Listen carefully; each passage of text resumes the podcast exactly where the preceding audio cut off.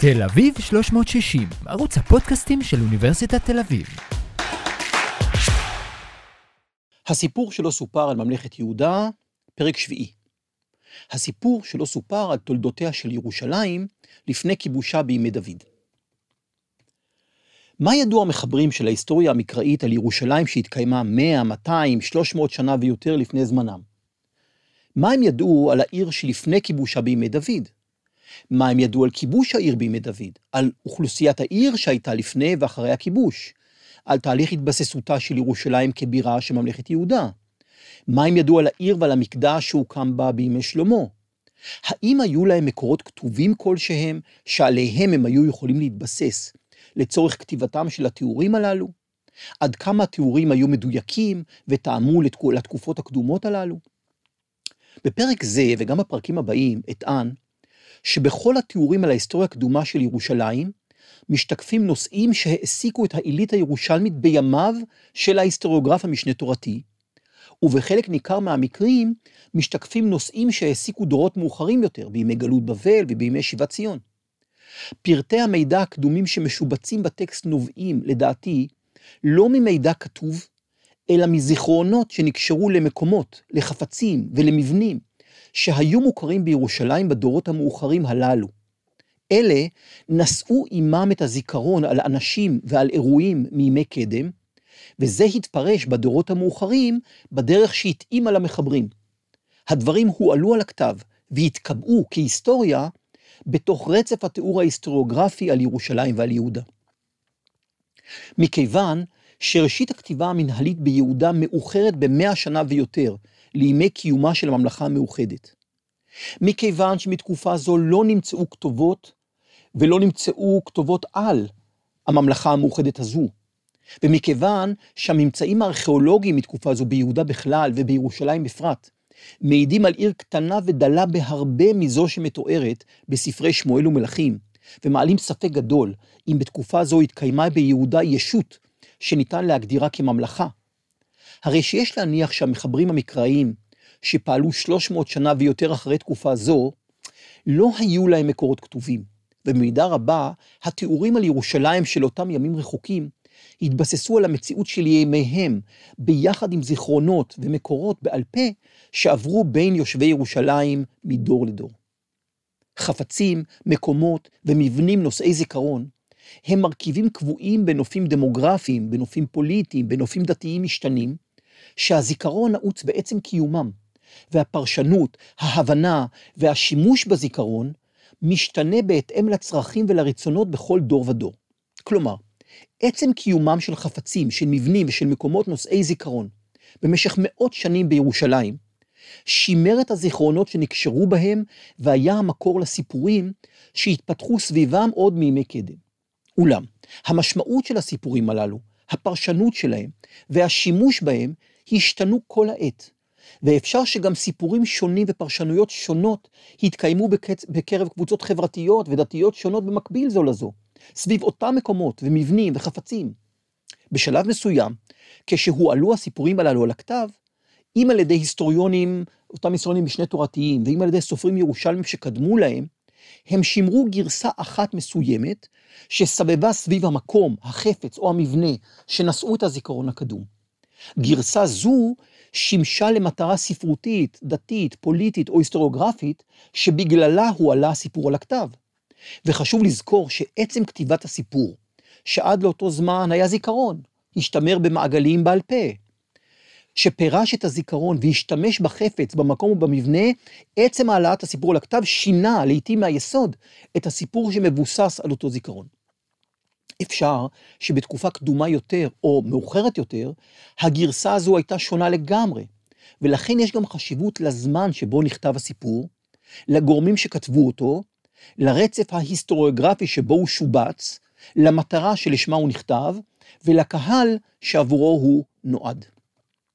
משמעות הדבר היא שהיסטוריונים צריכים להיזהר מאוד בעת שהם באים לשחזר מציאויות היסטוריות קדומות על בסיס אותם זיכרונות. צריך לזכור שלא ניתן לדעת את מידת המהימנות ההיסטורית של הזיכרונות הללו, שהרי מרגע שהתקבע הסיפור, הוא הפך להיות הזיכרון המקובל על המחברים של ההיסטוריה, שמתוך המטרות ההיסטוריוגרפיות שלהם, הם ניסו להפוך אותו לזיכרון המקובל על הקוראים בני דורם. אנחנו לא יודעים אם הזיכרון בצורתו זו אכן התקבל על ידי בני הדור, או שהיו לו חלופות בקרב מעגלים אחרים, שהסיפור שלהם פשוט לא הגיע אלינו. לכן, מידת המהימנות ההיסטורית של הסיפור אינה חשובה כמו השימוש שעשו בה הסופרים, והמסר שהם רצו להעביר באמצעות הסיפור לבני דורם, במרחק זמן גדול מאוד מזמן ההתרחשות של האירועים ההיסטוריים. מה שברור זה שמבחינת המחברים של הסיפור, זה היה הזיכרון. וכך הועברו הדברים להיסטוריה המקראית ועד אלינו. בעיני המחברים של תקופת המקרא, עוצבו ימיהם של המלכים המייסדים כתקופת שיא בתולדות העם. דוד, מייסדה של השושלת, בית דוד, ומי שכבש את ירושלים, עיר דוד, והפך אותה לבירתו, ואחר כך שלמה, בנו, מי שבנה את המקדש בירושלים, מקדש שלמה, הם נתפסו כמי שימיהם היו תקופות זוהר שכמותן לא היו עוד ביהודה. בהתאם לכך תוארה ירושלים של אותו פרק זמן כעיר גדולה, חזקה, מפוארת, עשירה. תיאור זה לא תואם למציאות הארכיאולוגית, ולא תואם גם לתהליכי ההתפתחות ההיסטוריים הדרגתיים שמאפיינים את ההתפתחות של כל עיר. כאמור, ירושלים של המאה העשירית לפני הספירה הייתה עיר קטנה ודלה, ששלטה על אזור מצומצם במרכז חבל ההר של ארץ ישראל. המחקר הארכיאולוגי מעיד על תהליכי התפתחות איטיים של ירושלים. העיר הקטנה והצנועה של המאה העשירית לפני הספירה, ימי דוד ושלמה, החלה להתפתח במאה התשיעית, גדלה בתהליך הדרגתי במאה השמינית, והגיעה לשיא גודלה ופארה במאה השביעית לפני הספירה, במאה האחרונה שלפני החורבן. בתקופה זו, גם סביבתה של העיר גדלה והתפתחה, ומערך גדול של חוות וכפרים צמח סביב העיר, בהיקף שלא היה כמוהו באף תקופה קודם לכן. שיא גדולתה ופארה של ירושלים היה דווקא לאחר השעבוד של הממלכה לאשור, בשליש האחרון של המאה השמינית לפני הספירה, ועוד יותר, אחרי מסע סנחריב וחורבן אזורים גדולים בפריפריה של הממלכה, כאשר ככל הנראה אוכלוסייה גדולה של פליטים, בעיקר מהשפלה, הגיעו לירושלים ולסביבתה. על כל זה כמובן עוד נדבר בהמשך. ההנחה היא שהמחברים של ההיסטוריה המקראית שחיו בירושלים בשלהי ימי הבית הראשון, באותה תקופת שיא של ירושלים, תיארו את המציאות שהכירו בימיהם, ושיקפו את המציאות הזו בראייה לאחור אל עבר התקופות הקדומות של המלכים המייסדים. ההנחה שלהם הייתה שאם זו המציאות הקיימת בימיהם, אז ודאי שבתקופתם של המלכים המייסדים, שאליהם נקשרה הילה של גדולה ושל עושר, ירושלים הייתה אפילו גדולה יותר, חזקה יותר ועשירה עוד יותר. כלומר, ההנחה היא שהמציאות של ימי הכתיבה של התיאור ההיסטורי שימשה כבסיס לתיאור, וההפרזה הושלכה על הימים הרחוקים ההם. בסיפורים הללו תוארה עיר שמעולם לא התקיימה. מה בעצם יש בתיאורים המקראיים על ירושלים ערב כיבושה בימי דוד, ועל הכיבוש שלה, ועל מה שקרה אחרי הכיבוש? במרבית התיאורים בספרי יהושע, שופטים ושמואל, עד לכיבושה של ירושלים בידי דוד, העיר נזכרת כעיר נוכרית. האם זה שיקוף מלא של המציאות? האם אכן עד לכיבושה של ירושלים חיו בה נוכרים, ולאחר כיבושה התחלפה כל אוכלוסייתה של העיר והפכה לעיר שבה חיים בני שבט יהודה? האם מעיר יבוסית שבה חיים יבוסים, וכמובן אנחנו צריכים לשאול כאן מי הם בכלל היבוסים האלה, ירושלים הפכה לעיר יהודאית שבה חיים בני שבט יהודה, וכמובן צריכים לשאול מי הם בני שבט יהודה בתקופות הקדומות הללו. ואם זהו אכן המצב, אז מיהו בדיוק ארבנה היבוסי שממנו קונה דוד את גורן ארבנה היבוסי, שעליו יוקם בעתיד המקדש? ומיהו אוריה החיתי, שאת בת שבע אשתו ראה דוד מגג הארמון שלו? ואם אוריה הזה היה חיתי, אז מי בדיוק הייתה בת שבע, מי שבעתיד תהיה אמו של שלמה מלך ישראל? ההנחה שלי היא שעל מעט אירועים בתולדות ירושלים יש מסורות עמומות ולעיתים סותרות, כאשר הכלל ההיסטורי היחיד שמאחד את כל המסורות הללו הוא שעד לכיבושה של ירושלים בימי דוד, הייתה ירושלים עיר נוכרית שישב בה עם זר יבוסים. כאמור, ירושלים לא נזכרת כלל בחומש, למעט רמזים מעטים ומאוחרים שקשרו את העיר לימיו של אברהם, אם ברמז על מקומו של הר המוריה בסיפור עקדת יצחק, ואם בסיפור המפגש של אברהם עם מלכי צדק מלך שלם, שלפי בראשית פרק י"ד היה כהן לאל עליון. על מסורות אברהם ועל הכנסתו של הגיבור החברוני הקדום הזה להיסטוריה הירושלמית עוד נדבר בהמשך. אבל קיומו של כהן לאל עליון בשם מלכי צדק, שהוא גם מלך שלם, אה, קשר לירושלים ברור, ראוי למחשבה נוספת. לכך נקשר גם שמו של מלך ירושלים בימי כיבוש הארץ. לפי יהושע י', היה אדוני צדק, מלך ירושלים, הכוח המניע בהתגבשותה של ברית חמשת מלכי הדרום במלחמתם נגד יהושע ובני ישראל. בניגוד לשאר ארבע הערים, אין ביהושע בפרק י"ב, בכל התיאור על כיבוש הערים הללו ועל חורבנן, אין תיאור על כיבוש ירושלים. ככל הנראה בגלל שאחד העוגנים הבסיסיים בזיכרון המשנה תורתי על ירושלים הוא שהעיר נשארה נוכרית ולא נכבשה על ידי בני ישראל עד לכיבושה בידי דוד. אי אפשר היה לספר על כיבוש שלה בימי יהושע, כמו שאי אפשר היה גם להכניע אותה בסיפורי ספר שופטים. אבל לפי התיאור בספר יהושע, אדוני צדק, מלך ירושלים, מצא את מותו ביחד עם חמשת המלכים האחרים. בפרק י"ב, בספר יהושע, פסוק 10, נזכר מלך ירושלים ברשימת מלכי הארץ אשר היכו בני ישראל וירשו את ארצם. שמם של מלכי צדק מלך שלם, שהיה כהן לאל עליון בימי אברהם, ושל אדוני צדק מלך ירושלים בימי יהושע אינו מקרי. ואי אפשר שלא לקשור אותו לכהונתה של משפחת צדוק בבית המקדש, בעיקר בימי שיבת ציון, בתקופה שבה כבר לא היו בירושלים מלכים מבית דוד, והכהנים נשאו את עיניהם להנהגת יהודה. צדוק בן אחיטוב, אבי השושלת של הכהנים הזו, היה אחד משני הכהנים שעליהם מסופר בימי דוד. עוד נדבר על הכהן השני, אביתר, שגורש מן הכהונה, ורמזים שנשתלו בטקסט המקראי קשרו אותו למשפחתו של ירמיהו, שהיה מן הכהנים אשר בענתות. ונדבר גם על מקומו של צדוק במאבק הירושה בין שלמה לבין אדוניהו, שלאחריו נשאר צדוק כהן יחיד בבית המקדש שנבנה בירושלים. מעמדם של בני משפחת כהונה הזו, בני משפחת צדוק, הלך והתחזק בימי שיבת ציון, כאשר בהיעדר מלך בתקופה זו, הלכו הכהנים וקיבעו את מעמדם כמנהיגי העם. רמזים על קדמות השליטה של משפחה זו בירושלים הקדומה, לפני כיבושה בימי דוד, אם בדמותו של מלכי צדק מלך שלם, כהן לאל עליון, ואם בדמותו של מלכה הקדם דודי של ירושלים, אדוני צדק, היו יכולים לתת למשפחת צדוק הוד של קדמות היסטורית, ואולי גם לגיטימציה וחיזוק לטענתם לכס המנהיגות בירושלים, מעבר לתחומי המקדש והפולחן בעיר. אני לא חושב שיש פה שיקוף של איזושהי היסטוריה קדומה. ברשימת הנחלות של השבטים ביהושע ט"ו, נמצאת ירושלים בתחומו של שבט בנימין, והגבול בין יהודה ובנימין עובר מדרום לירושלים.